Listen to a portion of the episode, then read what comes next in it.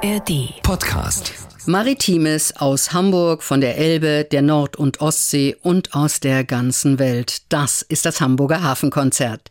Hier ist der Podcast, der nach Tang und Teer riecht, so wie sich das die Urväter des Hafenkonzerts 1929 vorgestellt haben. Wir sind dran an aktuellen Entwicklungen in der Schifffahrt, genauso wie an historischen Themen oder darf's auch mal ein echter Ringelnatz sein? Der Hafenkonzert-Podcast für alle, die die Schifffahrt und die Menschen an den Küsten lieben. Wir bringen das Meer zu euch nach Hause, hier im NDR Hafenkonzert-Podcast. Unser Thema heute? NDR 90,3, das Hamburger Hafenkonzert. Wir feiern ein besonderes Jubiläum. Es ist 200 Jahre her. Am 24. März 1824 gründet Ferdinand Leis in Hamburg eine Firma, die heute zu den Traditionsunternehmen der Hansestadt gehört und mit deren Namen nicht nur Schiffe verbunden sind, sondern unter anderem auch eine bedeutende Kultureinrichtung der Stadt. Wir erzählen die Geschichte der Reederei Leis und ihrer Schiffe. Und wir wollen natürlich wissen, wie die Pläne des Unternehmens aussehen. Willkommen zum Hamburger Hafenkonzert. Dies ist Ausgabe 3616. Ich bin Kerstin von Stürmer. Und ich, Dietrich Lehmann. Moin. sind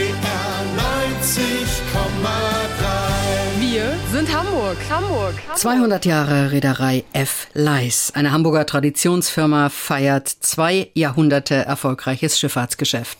Das ist ein guter Grund, auf die Geschichte des Unternehmens zu blicken. Aber auch Gegenwart und Zukunft sind spannend.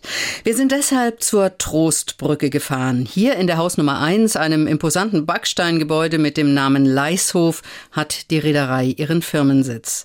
Nicht nur draußen, auch im Haus atmet alles Tradition.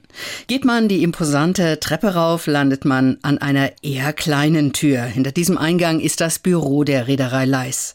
Schiffsmodelle, Holztäfelung und viele, viele Gemälde an der Wand. Man hat den Eindruck, man sei auf einer Zeitreise. Begleiten Sie uns also 200 Jahre zurück. Zunächst aber treffen wir den Senior des Unternehmens, Nikolaus Schüß. Mit 88 Jahren fit und täglich im Geschäft.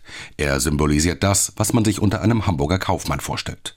Immer gut angezogen, mit Hemd, Krawatte, Weste und Anzug. Fester Händedruck, offener Blick und ein verlässlicher Gesprächspartner. Bei Leis gilt das Wort, der Handschlag. Auch wenn natürlich heute im Geschäftsleben Verträge schriftlich niedergelegt werden. Wie wichtig ist ihm, dem Senior, die Tradition? Mit welchen Gedanken geht er jeden Tag in dieses so geschichtsträchtige Haus? Mit großer Dankbarkeit und höchster Anerkennung für unsere Vorgänger. Leis gehört zu den Traditionsunternehmen in Hamburg, die man kennt und ohne die die Stadt kaum vorstellbar ist. Nicht zuletzt auch immer wieder durch das bürgerliche Engagement.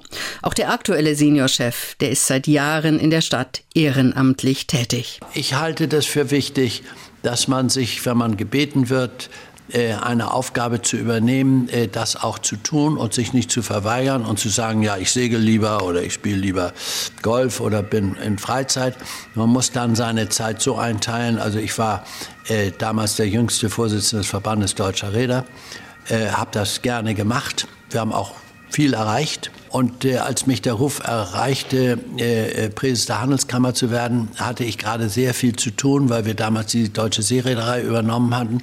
Trotzdem habe ich das übernommen, das Amt, weil ich sagte, auch da gibt es äh, äh was zu tun. Und wir haben ja auch sehr viel angeschoben. Doch natürlich liegt das Hauptaugenmerk auf dem eigenen Geschäft. Gerade erlebt die Schifffahrt die Fusionitis in Sachen Reedereien. Vor einigen Jahren zum Beispiel wurde die Hamburg Süd verkauft und existiert als Eigenname trotz anderslautender Versprechungen heute nicht mehr.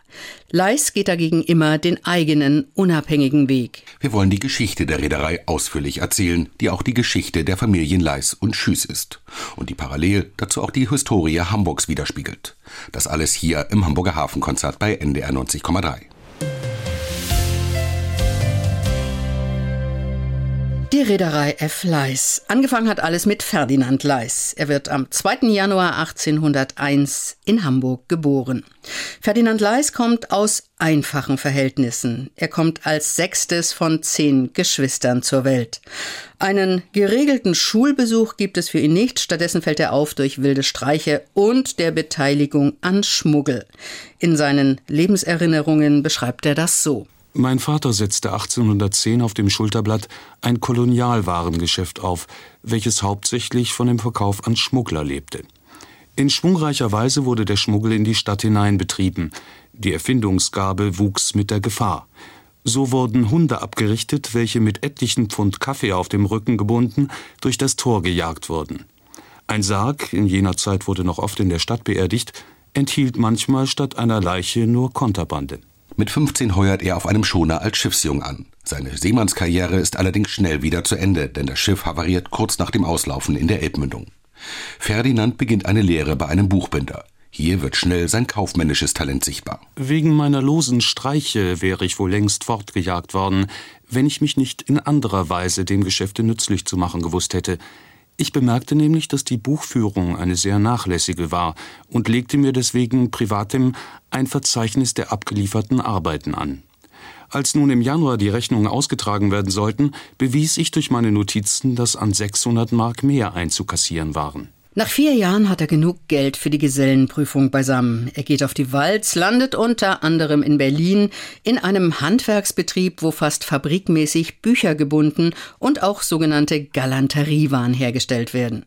Hier lernt er die Anfertigung seidener Zylinderhüte. Die werden zur Grundlage seines späteren Reichtums. In Hamburg zurück beginnt er, die Zylinderhüte, diesen gefragten Modeartikel, selbst herzustellen. Sehr zum Ärger der alteingesessenen Hutmacherzunft.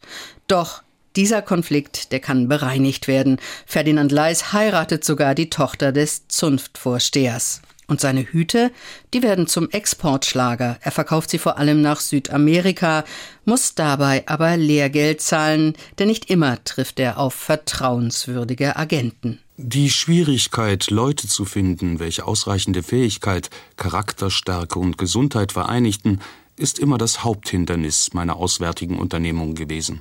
Aber alles in allem läuft das Geschäft gut an. Da seine Partner in Übersee aber nicht nur in Bargeld, sondern auch in Naturalien bezahlen, entsteht aus dem gut gehenden Hutmachergeschäft bald ein erfolgreicher Im- und Exporthandel. Zucker, Baumwolle, Kaffee, Kautschuk und Tabak werden nach Hamburg importiert und hiermit Gewinn an den Mann gebracht. Dazu braucht es eigene Schiffe. 1839 bestellt Leis bei der Werft J. Meyer in Lübeck sein erstes eigenes Schiff. Die Brick wird auf den Namen Karl getauft, das ist der Name seines Sohnes. Doch diese ersten Versuche als Reeder bleiben erfolglos. Erst die Beteiligung an der HAPAG, der Hamburg-Amerikanische Paketaktiengesellschaft, an deren Gründung Ferdinand Leis 1847 maßgeblich beteiligt ist, bringt die erhofften Gewinne. Knapp zehn Jahre später erwirbt Ferdinand Leis wieder ein eigenes Schiff. Von da an geht es aufwärts mit der Reederkarriere. Jetzt wird jedes Jahr ein neues Schiff gekauft oder er lässt neue bauen. Ferdinand Leis erinnert sich in seinen Memoiren Nach Beendigung des Orientalischen Krieges, gemeint ist der Krimkrieg von 1853 bis 1856, nahmen die Geschäfte wie überall, so auch in Hamburg, einen lebhaften Aufschwung und setzten uns in den Stand, unsere Unternehmung weiter auszudehnen. Wir kontrahierten mit der Hamburger Schiffswerft von HC Stülken den Neubau einer Bark.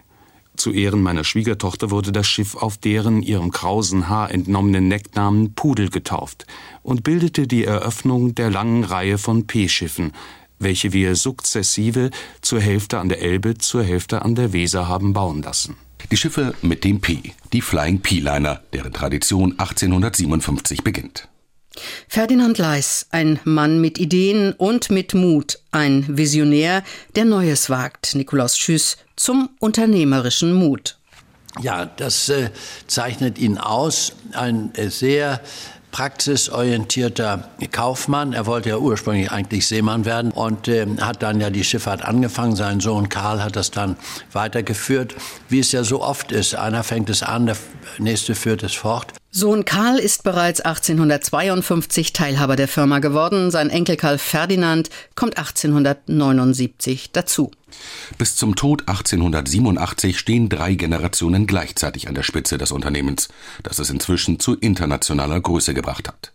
Für den heutigen Firmeninhaber Nikolaus Schüß ist das die erste von drei Perioden des Familienunternehmens. Die Hamburger Reederei Leis, sichtbar und präsent in Hamburgs Stadtbild auch heute noch. 1898 wird der Leishof gebaut. Das große Kontorhaus an der Trostbrücke ist Firmensitz, aber auch Teil des Geschäfts, wie Firmenchef Nikolaus Schüss erklärt. Mitte des 19. Jahrhunderts hat Leis angefangen, Versicherungsgeschäft zu machen. Dieses Haus, der Leishof, Sie sprachen davon, dass wir uns hier ja heute treffen, ähm, ist gebaut worden für die Versicherungsnehmer sozusagen als Sicherheit für das, was Leis als Versicherungsgarantie übernommen hat. Bis heute sind es drei Namen, drei Familien, die die Geschicke der so erfolgreichen Reederei Leis in 200 Jahren bestimmen.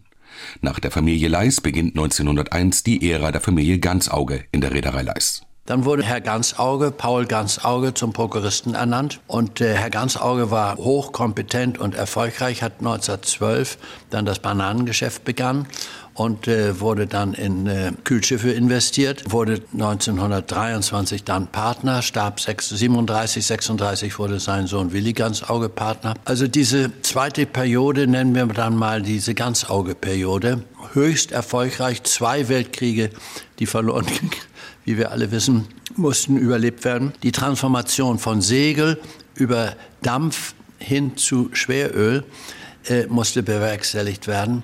Also höchst erfolgreich. Anfang der 70er Jahre steigt Nikolaus Schüß als geschäftsführender Gesellschafter ein. Dann 1973 bin ich Partner geworden. Das ist dann sozusagen die dritte Periode Beginn. Wir äh, haben dann angefangen, zu den Kühlschiffen Bulkcarrier und Containerschiffe hinzuzufügen zu unserer Aktivität. 20 Jahre später wurde mein Sohn Partner 2004. Heute haben wir Ammonia-Gastschiffe, Autocarrier, Polarstern als das große Forschungsschiff, natürlich auch noch Containerschiffe. Wir sind sehr dankbar für diese ganze Entwicklung und sehen das also als Verpflichtung, das, was andere aufgebaut haben, weiterzuführen. Noch heute ist das P für alle Leisschiffe gesetzt und der Pudel, der thront oben zwischen den beiden Türmen des Kontorhauses über allem. Eine Hamburger Firmengeschichte in Kurzform, die der Reederei Leis, die am 24. März 1824 also vor genau 200 Jahren gegründet wird. Wir schauen gleich auf die Schiffe des ausgehenden 19. und beginnenden 20. Jahrhunderts, auf die Flying P-Liner. Die Geschichte der Reederei Leis, das ist vor allem die Geschichte der schnellen Frachtsegler, der Flying P-Liner. Mitte des 19. Jahrhunderts lässt der Kaufmann Karl Leis für seine Handelsaktivitäten bei der Hamburger Werft Blum und Voss Segelschiffe bauen. Das Schiff, das 1857 vom Stapel läuft, wird nach Leis Ehefrau Sophie benannt. Die trägt wegen ihrer krausen Haare den Spitznamen Pudel. Die hölzerne Bark begründet eine Tradition. Alle weiteren Windjammer bekommen einen Namen mit P.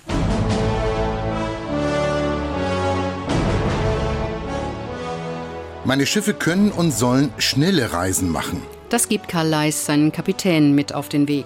Und die stählernen Frachtsegler sind schnell. Sie werden vor allem für den Salpetertransport aus Chile eingesetzt.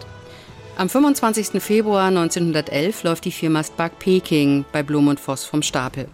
Auch sie fährt zwischen Europa und Chile, transportiert Nitrate. Unter Kapitän Hinrich Nissen fährt die Peking dreimal Hamburg-Valparaiso-Hamburg bis sie im Ersten Weltkrieg in Chile festgehalten wird. Die Peking geht 1921 als Reparationsleistung nach Italien.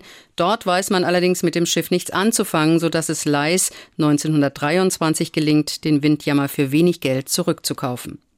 Ihre letzte Reise unter der Flagge von Leis führt die Peking 1931-32 unter Kapitän Hans Rover noch einmal nach Chile und nach Spanien.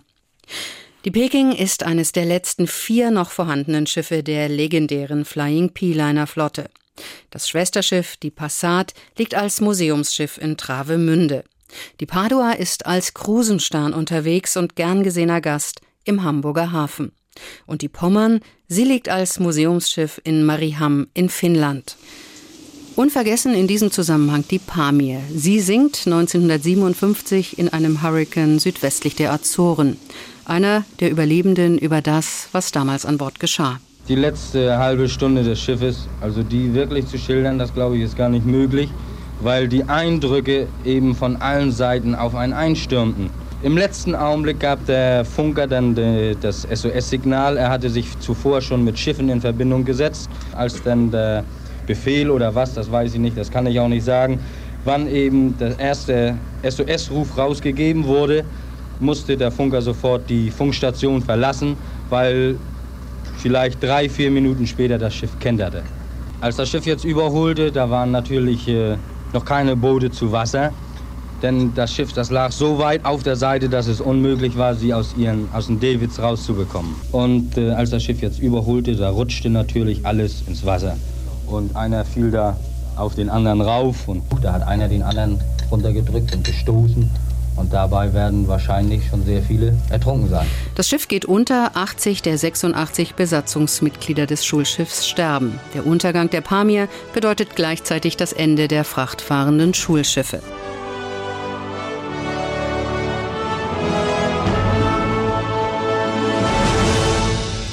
Die Peking liegt damals in England. Als Folge der Weltwirtschaftskrise hatte Leist das Schiff 1932 nach London verkaufen müssen. Dort wird es als stationäres Schulschiff umgebaut, in Arethusa umbenannt und nach Abnor in Kent verholt. Am 31. Oktober 74 wird die Viermastbark an eine amerikanische Stiftung versteigert und im Sommer 75 am Haken eines holländischen Schleppers über den Atlantik nach New York gebracht. Dort erhält sie ihren alten Namen zurück. Die Zeit an der Pier in Manhattan endet vergangenen September. Nach fast einem Jahr Zwischenstopp in der Werft auf Staten Island ist die Peking jetzt zurück in Deutschland. Und hier ist das Lied zum Schiff. Ralph McTell hat's geschrieben und gesungen Around the Wild Cape Horn, die Reise der Peking um Kap Horn. I was born a landbound farm boy and in New rippling of the wheat fields, well, they were my ocean waves. Each crying call, each rise and fall of crows across the corn.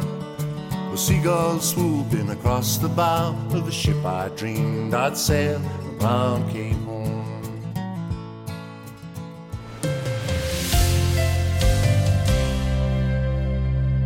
Die Hamburger Reederei Leis, gegründet am 24. März 1824, also vor 200 Jahren.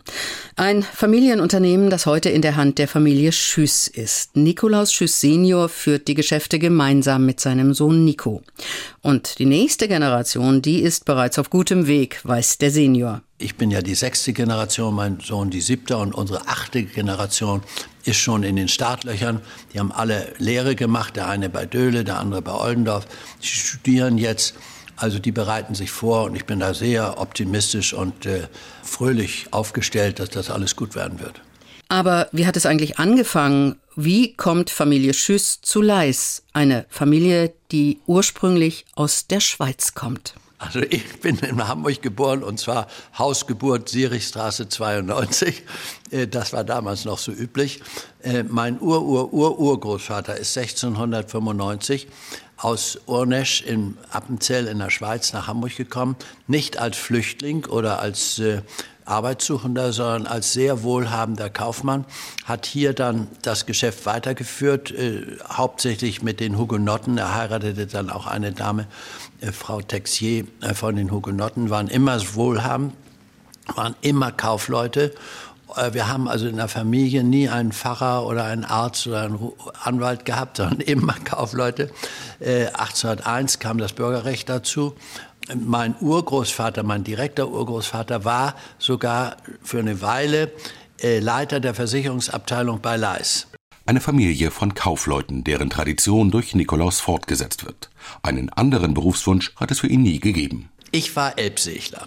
Ich bin ja an der Elbe groß geworden, wurde gleich nach dem Kriege von Freunden äh, aufgenommen in die Haarjollen damals und was es so nach dem Krieg gab. Und dann kam ich nach Lüsenlund, da ist die große Breite, war begeistert gleich von der Segelei, wurde auch da eingeführt in die Segelei, Kuttersegler, wurde Kutterführer und war also, und sagte meinem Vater schon, da war ich vielleicht 14 oder so, weiß ich noch wie heute beim Spaziergang, also ich mache Reederei, ich mache Schifffahrt.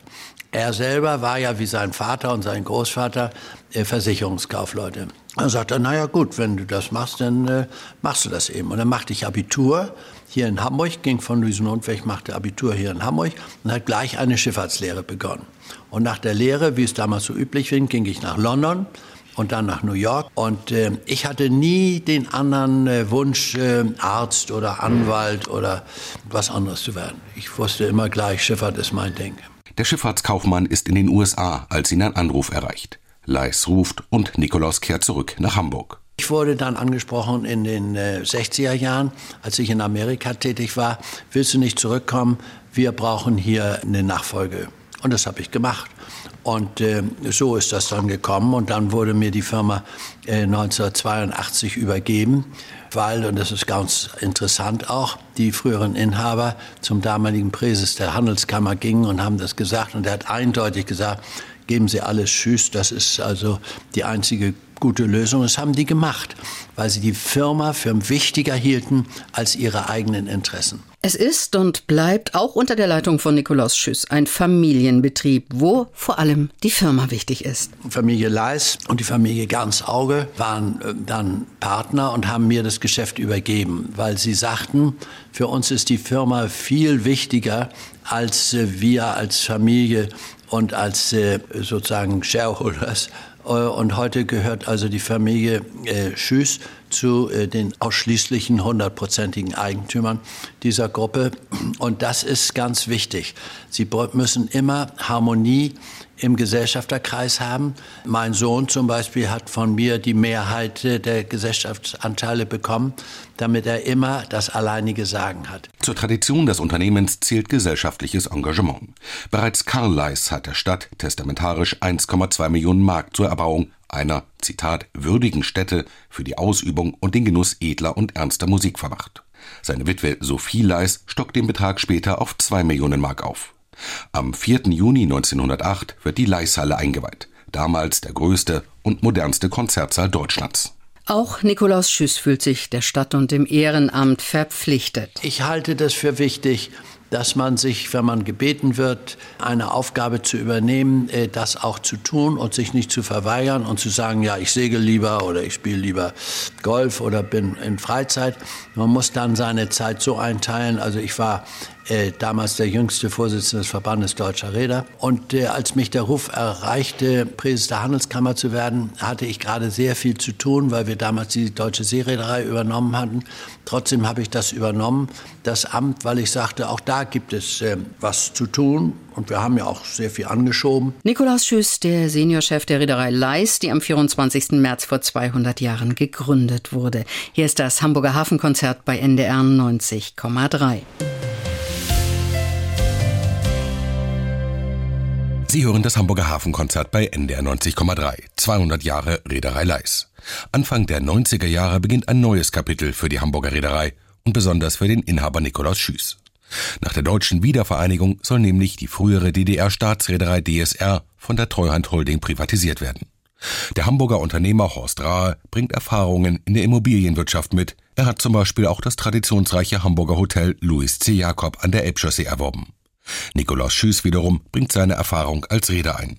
Gemeinsam bewerben sie sich bei der Treuhand um die deutsche Seereederei. Unser Konkurrent war der Bremer Vulkan. Das war ein bisschen fantasievoll, weil der Bremer Vulkan hatte schon diverse Werften da in der ehemaligen DDR äh, bekommen und äh, sagte jetzt logischerweise, Werft braucht ja wohl eine Reederei, also jemand, der die baut und jemand, der sie bestellt. Das ist natürlich äh, völlig fernab der Praxis, denn die Werft will hohe Preise haben und die Reederei niedrige Preise. Also das ging nicht. Zunächst sieht es aber so aus, als ob Schüß und Horst Rahe den kürzeren ziehen, bis sich schließlich das Bundesverkehrsministerium einschaltet. Und dann ging es ruckzuck. Die Treuhand hat es dann eingesehen.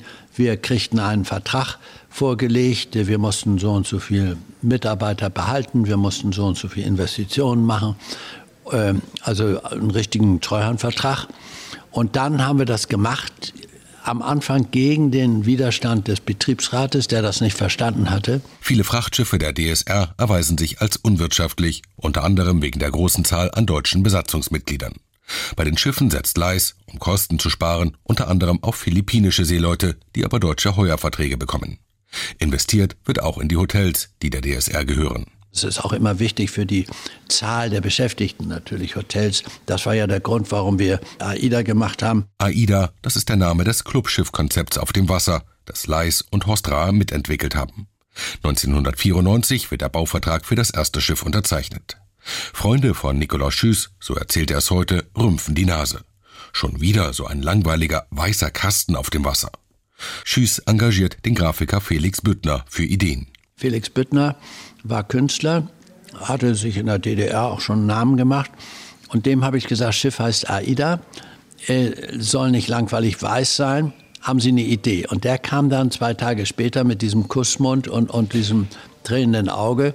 Und dann wurden wir natürlich verlacht nach dem Motto, die weinen ja, bevor sie überhaupt angefangen haben. Die Kussmundbemalung tragen noch heute alle AIDA-Schiffe. Sie ist zum Erkennungszeichen für den deutschen Marktführer im Kreuzfahrtgeschäft geworden. Man muss Mut haben und Realist bleiben. Und wenn man das gut durchrechnet, dann kann man das auch riskieren.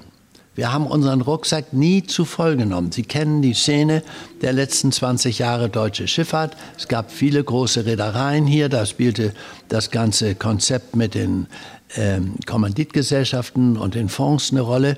Die sind ja nicht mehr da. Warum?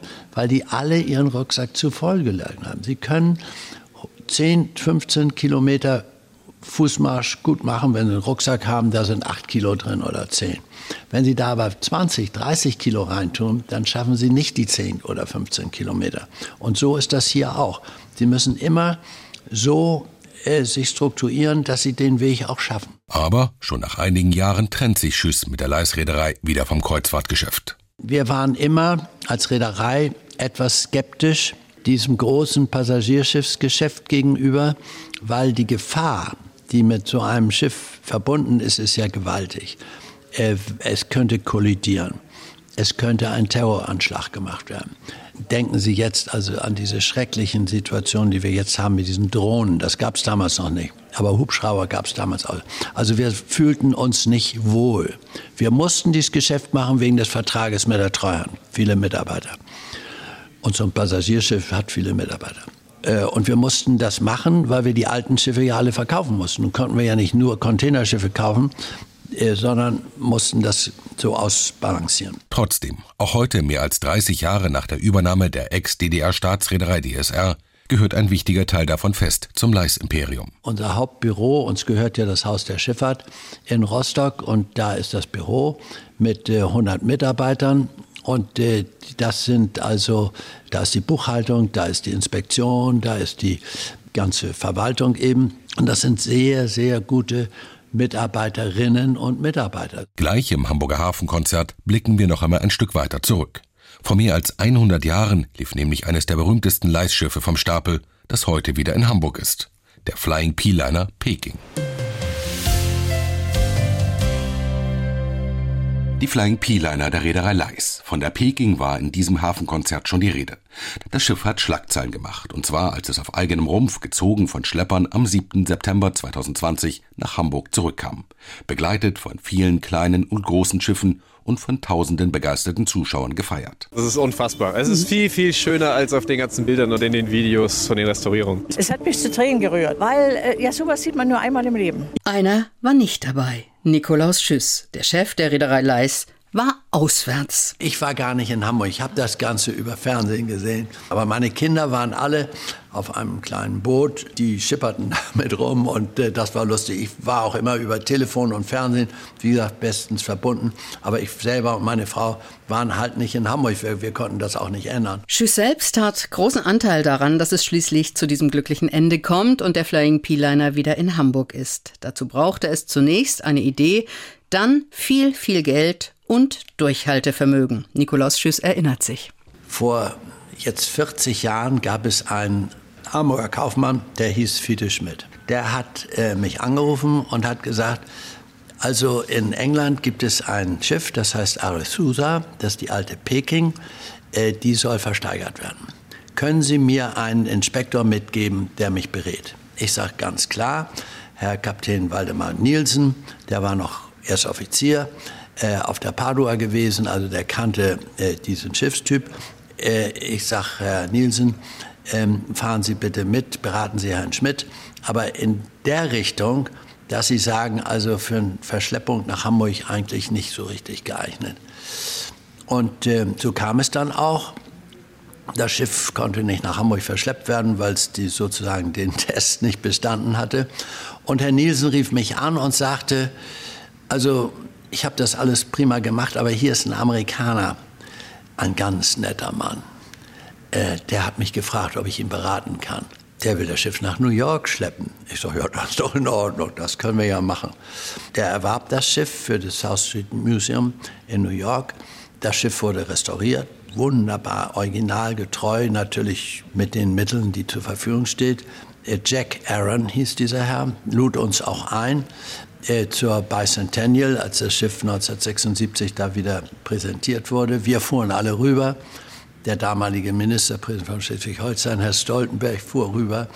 Die äh, Shanti Gang von äh, Wedel fuhr rüber. Wir hatten ein großes Fest. Also das Schiff war dann 40 Jahre in New York. Dann passierte in New York ja dieses furchtbare Unwetter und so weiter und die konnten nicht weiter.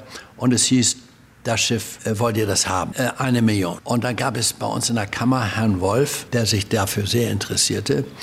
Und ich sage, Herr Wolf, kommt überhaupt nicht in Frage. Eine Million, völlig ausgeschlossen. Ja, die werden das Schiff sonst verschrotten. Ich sage, lassen Sie sich doch nicht bange machen. In New York können Sie gar keine Schiffe verschrotten. Und das Schiff nach Bangladesch oder was, wo man verschrotten kann, zu schleppen, ist völlig ausgeschlossen.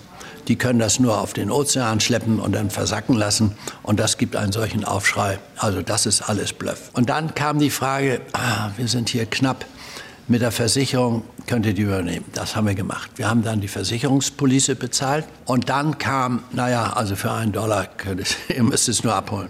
Und dann kam das große Wunder, von K&K, in Hamburg ja bekannt, Kars und Kruse, die beiden Bundestagsabgeordnete, eine SPD, der andere CDU, im Haushaltsausschuss des Bundestages. Und die mobilisierten die fantastische Summe von 136 Millionen Euro für das Deutsche Hafenmuseum. Deutsch, nicht Hamburg, Deutsch. Das konnten die Bund. Und davon sollten 36 Millionen für die Restaurierung der Peking reserviert werden und 100 Millionen für das Hafenmuseum. Dabei ist es 2016 alles andere als sicher, dass das Schiff überhaupt die weite Reise von New York aus antreten kann. Und doch, man wollte es wagen. Der Plan, die Peking sollte auf einer Werft in Staten Island überwintern und reisefertig gemacht werden. Beim Abschied der Peking aus Manhattan fließen Tränen. I work at the museum, so ich arbeite im Museum. Das ist ein großer Moment für uns. Ich habe schon geweint und weine auch jetzt ein bisschen. Das Schiff gehört seit langem dem Museum und es ist wie wenn ein Teil der Familie geht. Aber, das ist das Tolle an der Sache, meine Schwiegermutter kommt aus Hamburg, ich selbst bin Holländerin und deshalb weiß ich, die Peking kommt an einen wunderbaren Platz. Ich bin sehr traurig, aber auch glücklich, dass sie zurück nach Hause nach Hamburg geht und vollständig restauriert wird. Ich werde sie sehr vermissen. Seit vier Jahren arbeite ich für das Museum, habe Besucher betreut und jede Menge gute Erinnerungen an die Peking. So I have a lot of good memories from Peking. Sie geht nach Hause, nach Hamburg. Und darüber bin ich sehr froh. Im Sommer 2017 geht's für die Peking schließlich huckepack mit einem Dockschiff über den Atlantik. Kapitän Dimitri Poteschkin ist stolz, die alte Dame nach Hause zu bringen. We are proud to to bring the lady home. Viel Arbeit liegt vor der Peterswerft in Wewelsfleth, wo das Schiff restauriert wird. Die Leitung des Großprojekts Peking übernimmt Joachim Kaiser von der Stiftung Hamburg Maritim. Das ist jetzt nicht mit ein bisschen hier und da mal einen Flicken draufsetzen oder irgendwas am Leben zu halten. Da kriegt man nicht mal am Hamburger Hafen eine Liegegenehmigung für, für einen Monat, wenn man mit so einem Schiff ankommt, in dem Zustand. Drei Jahre später, am 7. September 2020, ist es schließlich soweit. Die Peking kommt nach mehr als 85 Jahren in der Fremde zurück nach Hamburg. Und als der Flying P-Liner die Elbe entlang Richtung Elbphilharmonie geschleppt wird, da stehen so manchem der vielen tausend Zuschauer die Tränen in den Augen. Eine Hamburgensie ist heimgekehrt. Der Flying P-Liner der Hamburger Reederei Leis, gebaut bei Blum und Voss, hat sein Zuhause jetzt an den 50er Schuppen. Noch ist Winterruhe am Hafenmuseum bei den 50er Schuppen. Erst Ende März sind die historischen Hallen wieder für Besucher geöffnet und auch an Bord der Peking werden die Führungen wieder beginnen. Wer dann auf den historischen Flying P-Liner, der für die Reederei Leis gebaut wurde, kommt, kann einiges Neues entdecken, erzählt Carsten Jordan vom Hafenmuseum.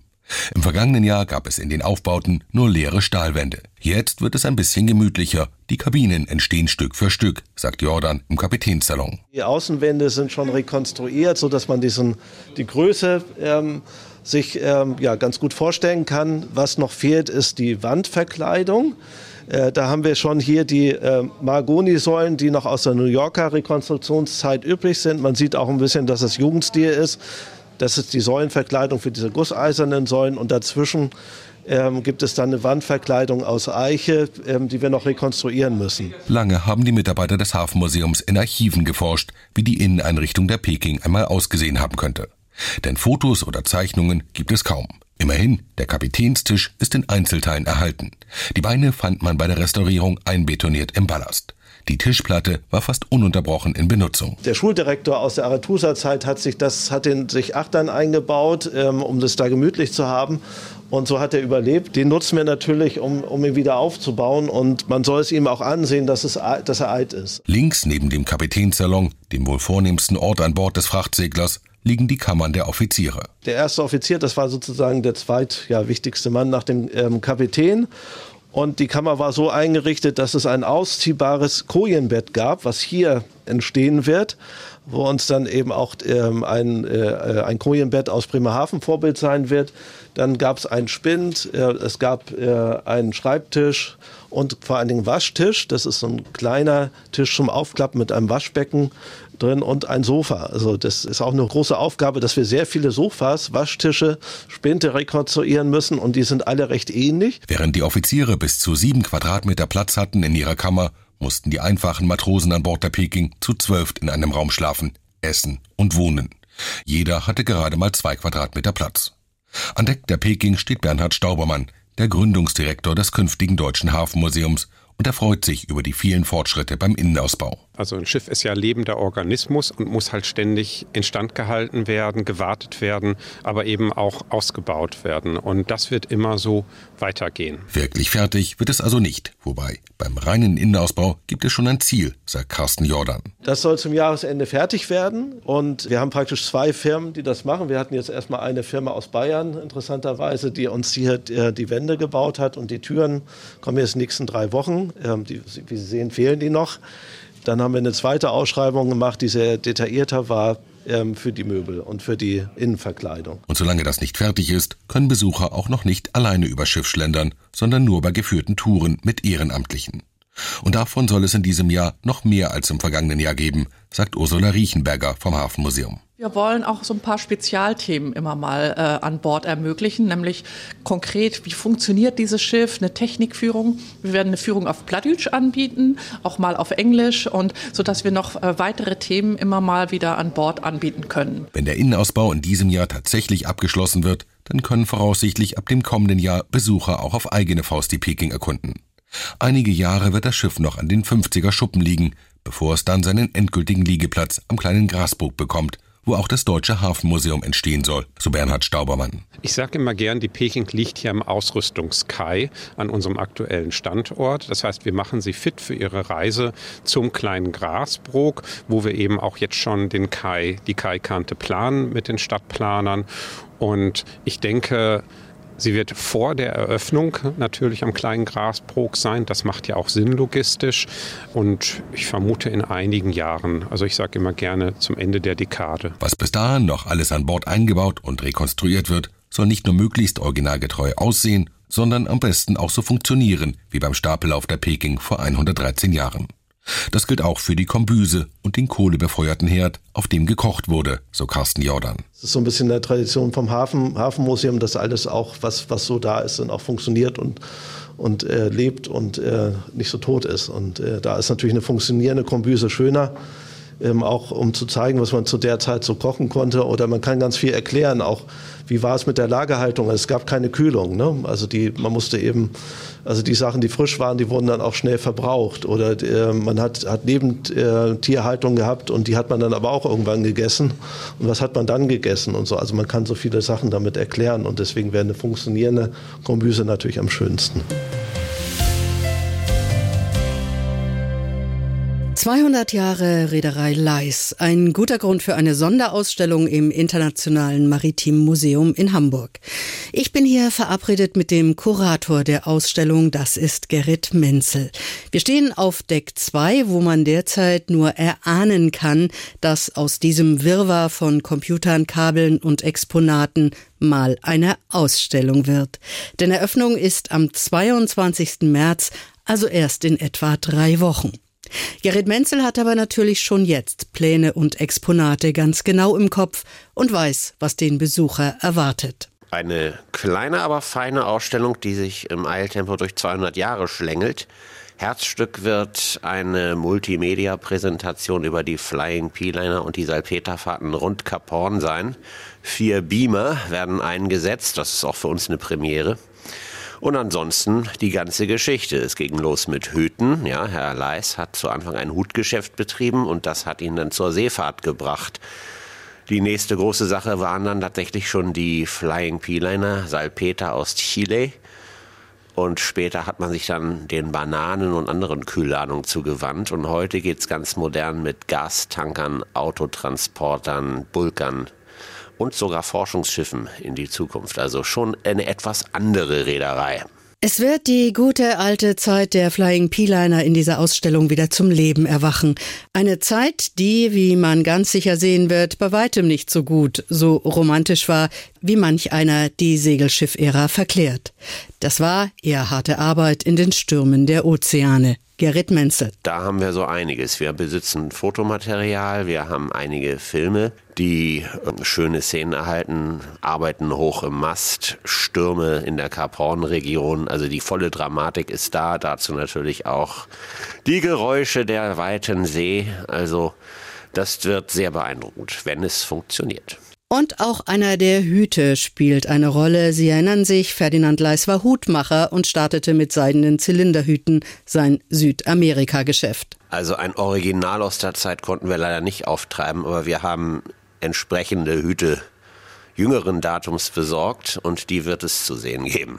Und natürlich ist die Familie Schüss präsent. Also es ist heute ja Herr Schüss Senior und Herr Schüss Junior, die haben sich hier beteiligt. Wir haben einiges an Leihgaben aus dem Hause Leis und auch aus der ihnen ja verbundenen afrikanischen Fruchtkompanie erhalten und ähm, die werden natürlich auch am Eröffnungsabend hier mit uns zusammen feiern. Ich habe ihn auch einmal persönlich getroffen, da hat er mir ein Bild von Herrn Schindehütte gezeigt, das extra anlässlich des Jubiläums angefertigt wurde.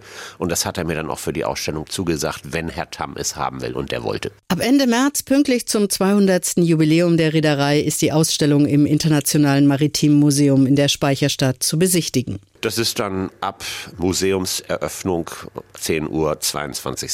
März. Am Abend davor haben wir unsere kleine interne Eröffnungsfeier. Das war Gerrit Menzel, der Kurator des Museums. Hier ist das Hamburger Hafenkonzert bei NDR 90,3 und als Podcast.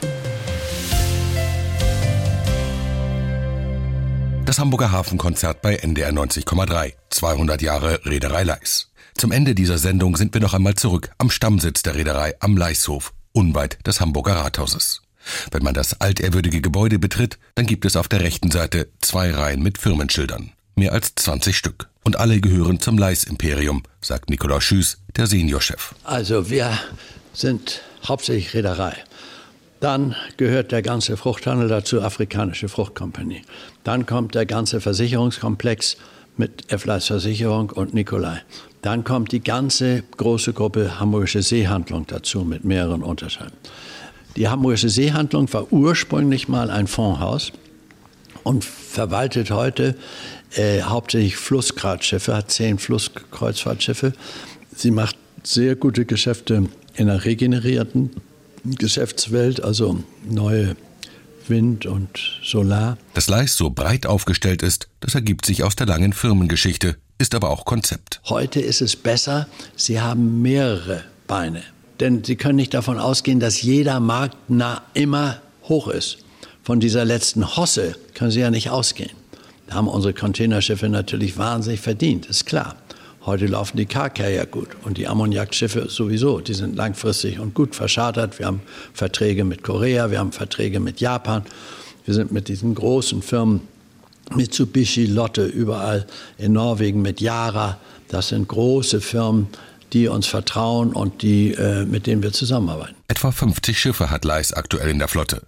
Die Reederei betreibt mit der Polarstern auch das größte deutsche Forschungsschiff, das häufig in der Arktis und in der Antarktis unterwegs ist. Nikolaus Schüß sagt, dass die Reederei auch nach 200 Jahren stabil dasteht, hat auch mit dem Konzept des Familienunternehmens zu tun, dem er sich verpflichtet fühlt. Auch da schöpfen wir aus der Vergangenheit. Karl Leis gibt ein wunderbares Cartoon, war ja Aufsichtsratsvorsitzender von der HAPAG. Da kommt ein in diesem Cartoon ein Aktionär zu ihm und sagt, ich will Dividende haben. Und Herr Karl Leis antwortet, der Zweck der Reederei ist Schifffahrt zu betreiben und nicht Verteilung von Dividenden. Und das gilt natürlich auch heute noch. Also unsere Gesellschafter sind ja Familienmitglieder, die kriegen ein bisschen, aber nicht viel. Das Geld muss in der Firma sein, denn die nächste Krise kommt ja sowieso. Das wissen wir. Wir wissen nicht wann, aber irgendwann sind diese hohen Raten nicht mehr und dann müssen sie eben aus den Reserven äh, Löhne, Gehälter, wenn sie noch Zinsen zahlen müssen, Zinsen und Tilgung möglichst nicht, aber wenn sie das noch zahlen müssen, das eben alles leisten.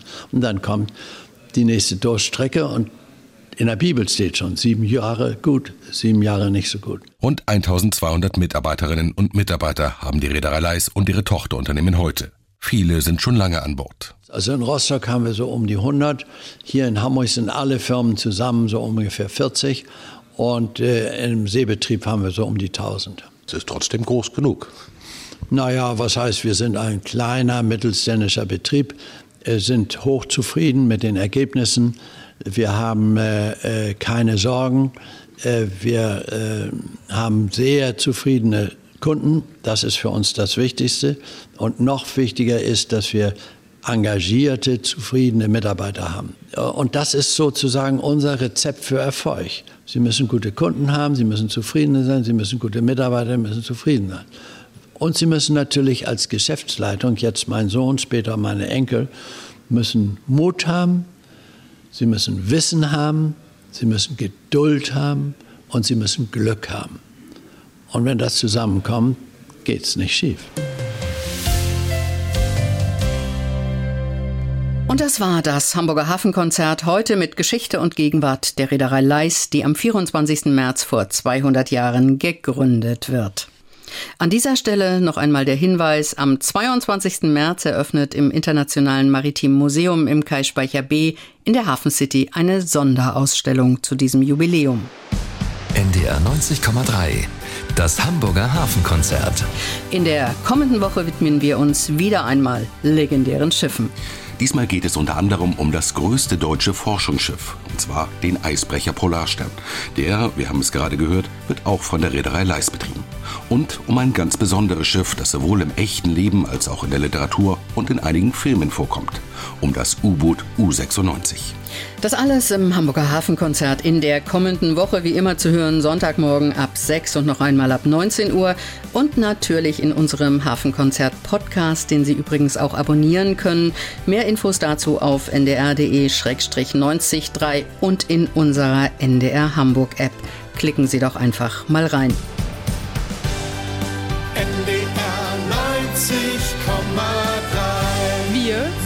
Hamburg. Hamburg. Für heute tschüss Ihnen allen einen guten Start in die neue Woche. Das sagen Kerstin von Stürmer und Dietrich Lehmann. Das Hamburger Hafenkonzert. Am Sonntag immer morgens um 6 und abends um 19 Uhr. Bei NDR 90,3. Wir sind Hamburg.